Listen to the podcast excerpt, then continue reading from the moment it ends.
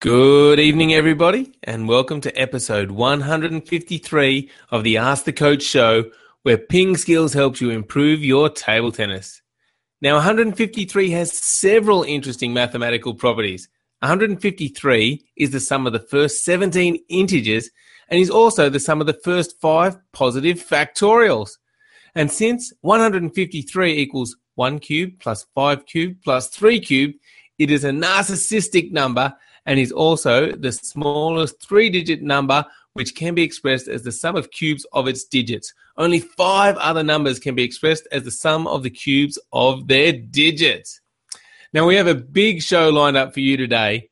And as it's Wednesday, we'll be presenting the drill of the week, which we call Switching Duel. In the questions, we discuss why attacking defenders use long pimples, the height to attack long pushes, the differences in rubber thickness, and whether it's legal to hide your bat during the service. I'm Jeff Plumb, and as always, Super Coach Alois Rosario is here with me to answer your questions. Welcome, Alois. Uh, thanks, Jeff. Jeff, I think I might be getting a little bit sick because I almost found that interesting. Yeah, well, there was not just one interesting thing, several interesting things. What a great number, 153. Who would have ever thought, huh? 153. interesting. And do you have anything interesting for us about this I, day in history? I, I do indeed. On this day in history, margarine was patented in Paris. Now, I want you to have a, th- a guess what year you think it might have been, Jeff. Margarine. Margarine. I don't think it's been around that long because butter. Uh, I'm going to go 1963. You're only about 100 years off. Ah! Oh! 18, 1869. Only a hundred years off. Gee, margarine's been around that long. That is interesting. It has. It surprised now, me too. Yeah, I don't know if this is true or not, but I heard that when margarine was first invented, it wasn't a yellow color like butter, and maybe it was like black or something. So people just didn't like it because of the color of it. So they had to put some coloring in to make it look like butter, so people would use it. No idea if that's true or the person just made it up when they're talking to me. I have heard that as well, so maybe I was talking to the same person.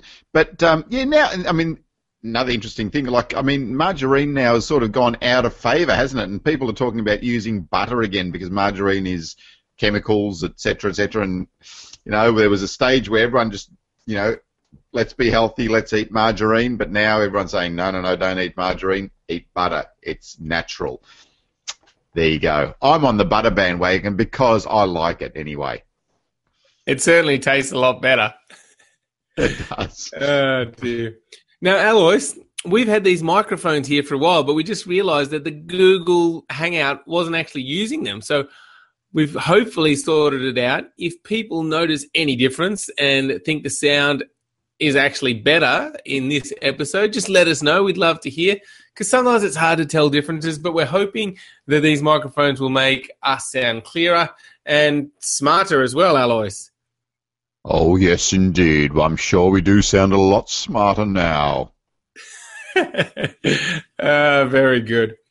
All right, let's move on to yesterday's Ping Skillers question of the day, which was How do you take in the Ask the Coach shows? the blog, YouTube, Facebook, or podcast? What did people say, Alois? Interesting. Like on the Facebook page, most people said the Facebook page, and on the blog, most people said the blog. So I don't know whether that actually tells us anything. Um, that we did have one person say the podcast. Um, so yeah, it's it's it's a real mixture of how people are taking in the the Ask the Coach show. So um, yeah, if you've got any other comments, because it's interesting for us as to you know what what we should try to promote a little bit more and uh, where we should promote it. So yeah, if you have if you do have um, your thoughts, if you if you could just let us know, and it's pretty simple. Just just let us know. Do you watch it? Uh, do you watch it or listen to it on Facebook, um, on the blog, or on a podcast? Would be interesting for us. Certainly is. And that moves us on to the Ping Skillers question of the day, which is what is the best part of the pingskills.com website? So again, jump on a Facebook, let us know, or jump onto our website and let us know. We'd love to hear your opinions. All right, now it's Wednesday, Alois, which means it is drill of the week time. And today we're talking about one called switching dual. Do you want to tell us about this drill? Yes, switching dual, and we've got a little bit of a funny in there. You know, it's dual as in um, uh, two, and it's dual as in you know dual as in you know the duel with swords. Very funny, isn't it? Um, so the switching dual drill, uh, what you do is that you get your partner to play either one or two balls into your backhand side and then one or two balls into your forehand side. So by doing that, um, the first ball you know where it's coming to, the second ball you're not sure.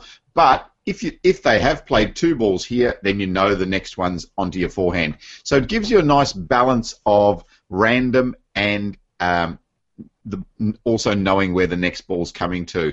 So I, I, really like that drill, and it's a it's a really practical drill because um, it's a situation that happens a lot in a game. You know, so you play a ball or two, and then most of the time that next ball's coming to you, uh, the other side, and you're switching. So um, get onto it, switching.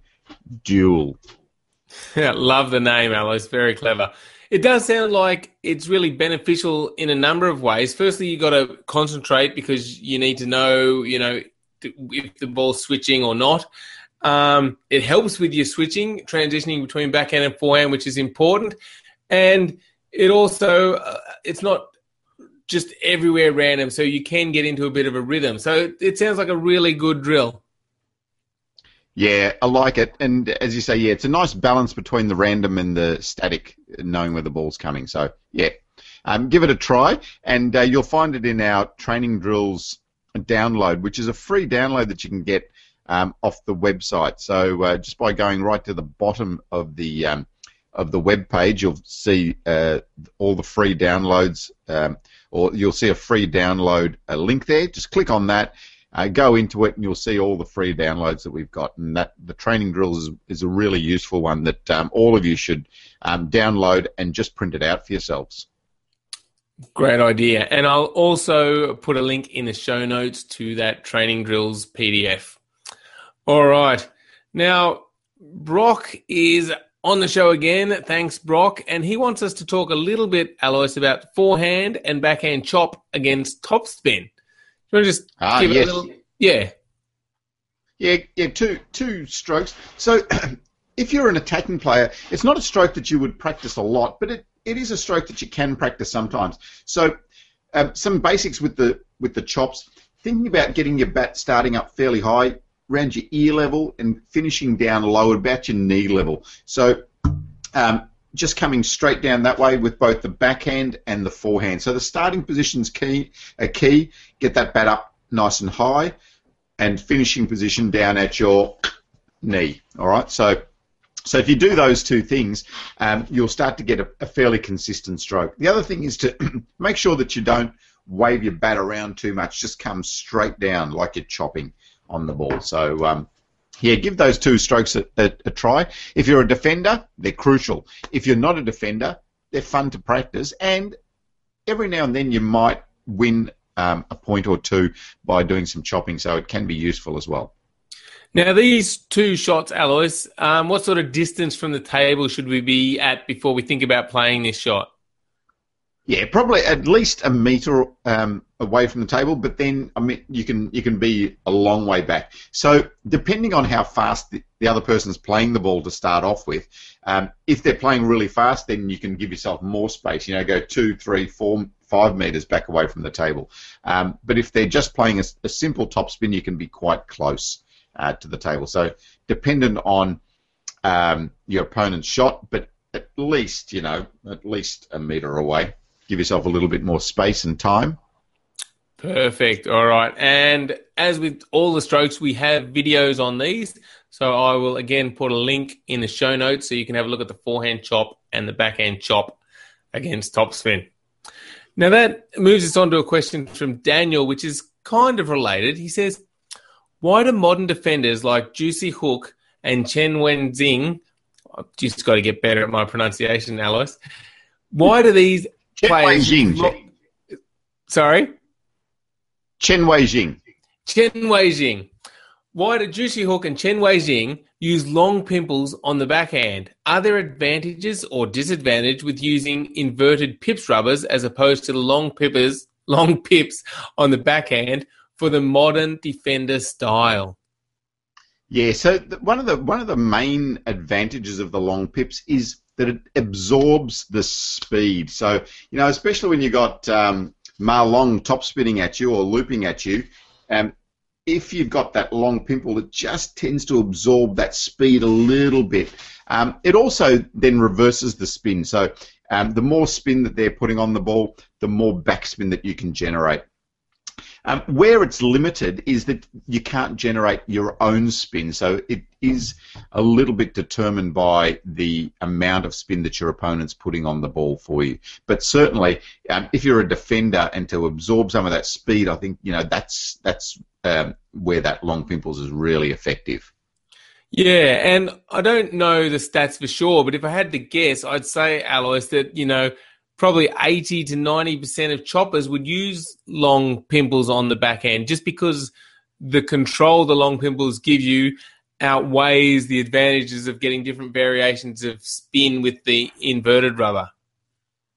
Yeah, absolutely. And the the better players will also. I'll just get my long pimple back. Um, the better players will also, you know, chop one that way with the backhand, and then they will switch and do the next one with inverted. Sometimes if they want to, or if they're coming in for the short ball, they will ch- change to use the um, to use the rubber to get a little bit more bite and a little bit more spin. So yeah, so I mean they're very good. They're very good at just being able to, to switch sides and be able to play one and then the other. Yeah, okay. That makes a lot of sense. All right. So thanks for the question, Daniel. Hopefully that answers your question. Next up is a question from Chris who says If I serve underspin and they receive with a, a long push, is there a height where you should switch from top spinning, top spinning the ball as it is falling to top spinning at the top of the bounce? Um, I mean, basically, I think you can top spin any ball at the top of the bounce. You know, so at the top of the bounce, um, you've got a little bit more margin for error over the net, so the ball's up a little bit higher, so you can um, can it, it's got a more direct line from there t- to the table. Um, yeah, with all of that, you know, you can hit it at the top, you can hit it a little bit later, you can hit it, you know, as it's dropping. It's just a matter of um, adjusting your stroke and, and what, what type of shot you want to play as well. So, especially if you're trying to play it really fast and give the other person less time, then you want to play that ball fairly high at the top of the bounce so you can um, hit it harder. Yeah. So if you were teaching someone, would you tell them mainly to focus at hitting it at the top of the bounce, or is is it more later? What's what's the story there? Um, I tend to focus more on getting them to focus on hitting it or where they're hitting it to in relation to their body. So you don't want them hitting it too far out in front or too far behind. You want to get them to just wait for the ball to come next to them um, and hit it there. So uh, if they can move in closer and the top of the bounce is there to hit the ball there, or um, if the ball um, is lady, they can move backwards a little bit to hit the ball from there. So, so it's a little bit more in relation to their body as well as. Okay, that's interesting. Yeah. So, so rather than the height and worrying too much about the top of the bounce or later, focus more on in relation to your body. And and what's a good rule of thumb about where to hit it in relation to your body? Yep. So if I threw the ball to you, where you would catch the ball is a good spot that you would hit the ball um, for your shots, but for all your basic shots. Okay, so we catch the ball with two hands. Got it. Excellent. Two hands, yep. Excellent advice. All right, thanks for the question, Chris, and some um, pretty solid advice there. So hopefully that helps you out. Try, you know, focusing more on hitting it um, in relation to your body.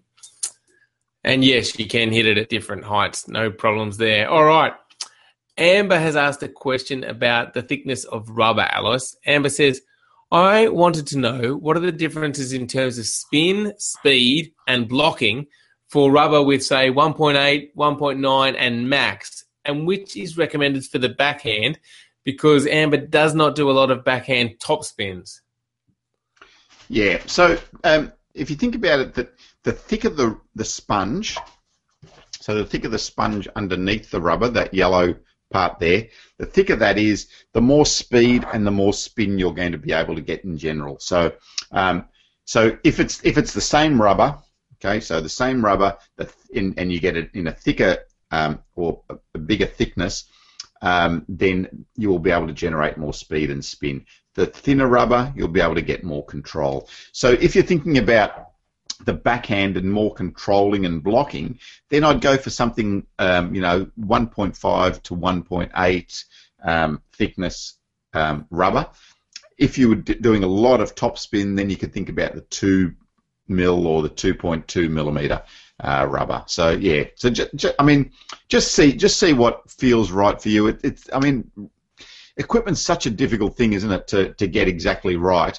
But yeah, that's that's just a general guide for you. You know, so if you're going to be looking for more control, get a thinner rubber. If you're looking for more speed and spin, get a thicker rubber or thicker sponge. Indeed. Yep. Makes a lot of sense. All right. Now, Bennett has a question. Bennett says, I know it's illegal to hide the ball during the service, but if I'm using two different rubbers, say, you know, an inverted and an anti spin, could I hide the bat behind my back right before the serve? And as the toss is coming down, I reveal my rubber, giving my opponent less time to read it.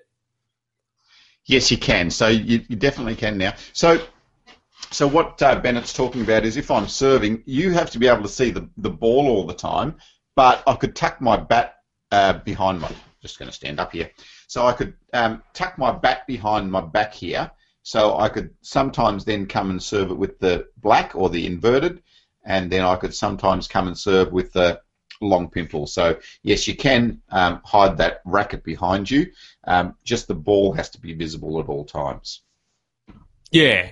So I, it's interesting. How effective do you think that's going to be? Because as they have to see the ball, they're going to see the the bat at the point of contact. They just haven't seen it right from the beginning, I guess, if it's hidden. So is it is it beneficial still to do that? At the higher level, no. Um, so at the higher level, uh, the, your opponents are going to be quick enough to uh, to make that adjustment. Um, maybe you know as you're starting out or at the lower level, if players haven't played against uh, pimples much before, then um, giving them less time to see what you're hitting the, the ball with um, might be effective. But yeah, I mean, I, I would I would more concentrate on focusing on your serve and getting your serve better than than those sort of things. Yeah. Okay. Interesting. Um, and yeah, good to see you thinking about these things, Bennett. It's always interesting to analyze the game and see where you can get some small advantages.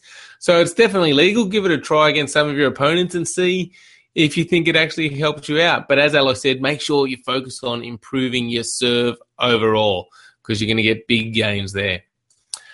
All right. Now, Alois, before we leave, Brock's just uh, told us, he says, Hey, my rival gets better every time I meet him he said that him and his buddy did 15,000 counter hits in a row. He thinks he beat your record, Alois. Um, yes, he certainly did. Well done to rival. Um, Jeff, that you would and I take are a going to long get... time, wouldn't it? Just it, think. it does take a very long. Yeah, it takes a very long time. So I reckon, you know, when when we do some drills and, and try to do some consistency things, I think if you do hundred balls in a minute, that's you, are doing you're doing really well. so, how many was that? 10,000, 15,000. That's how many minutes is that, Jeff? Uh, 150 times that. Yeah, isn't it? So 150 times 100 is a. Yeah, oh, so 150, yeah. 150 minutes. That's a long time. Yeah, it certainly is for one rally. Woohoo! But um, yeah. Alois, consistency is important, and we do have a consistency chart which people can download again from the free download section. And our first four weeks of our 52 week training plan for premium members is all about consistency, and it's important to try and develop that um, just as a grounding for your game, isn't it?